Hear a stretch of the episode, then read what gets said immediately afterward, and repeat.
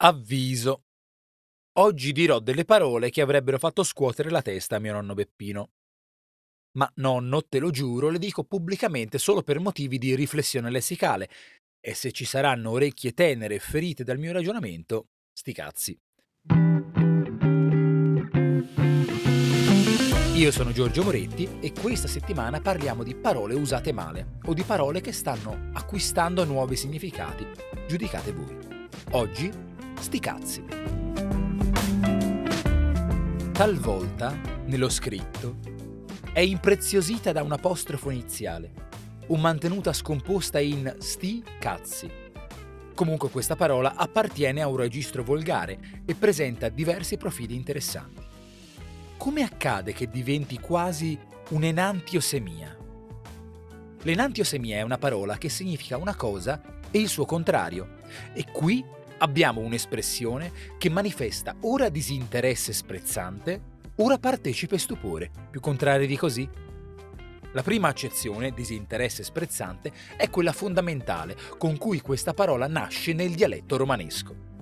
Il significato che assume in questa bestia è analogo a un non me ne importa, ma colorato di connotati che intendono sminuire l'oggetto dello sticazzi. Sono stato in vacanza alle Canarie e sticazzi. La tua fidanzata non mi piace. Sticazzi sopravviverò. Siamo in ritardo e sticazzi aspetteranno. Le parole, come ogni personaggio, iniziano il loro successo prosperando in un orizzonte limitato con dei tratti molto specifici. E il successo non sempre è una benedizione. Finisce per tornare al paese suo e nessuno la riconosce più, o peggio, attira sguardi delusi. Così con la conquista di una ribalta nazionale, lo sticazzi, specie al nord, ha visto mutare il suo significato in senso quasi opposto. Lo sticazzi è diventato un'espressione di stupore, di ammirazione. Ho attraversato la manica a nuoto. Sti cazzi, sei bravissima! Sono arrivato primo al concorso. Sti cazzi, chissà che soddisfazione. Mi sono comprato casa senza mutuo. Sti cazzi, devi guadagnare bene. No, schioppata la nonna. Questo mutamento è fisiologico. Quando una parola esce dal contesto che l'ha formata, inevitabilmente si imbastardisce e si trasforma. Ma pensate che a Roma l'abbiano presa bene?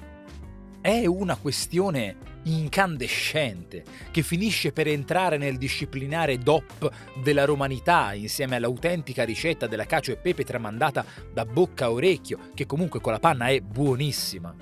Chi non ha un campanile che ama se lo trovi. Quindi abbiamo sti cazzi col pedigree e patente di nobiltà che ci dice non mi interessa. Abbiamo sti cazzi imbastardito e ingentilito insieme che dice wow, che stupore.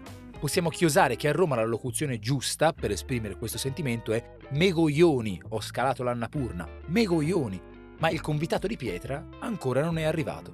Ed è il cazzo ci si può domandare che cosa abbiano a che fare simili, complessi, opposti significati coi genitali maschili.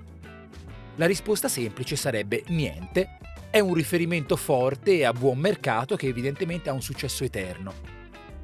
La risposta complessa cercherebbe di evidenziare alcune linee di forza sottese alla lingua parlata, fra cui troviamo sesso, deiezioni et similia, tentando una spiegazione secondo un paradigma antropologico. Per fortuna noi siamo per le risposte semplici. Buona giornata, a domani!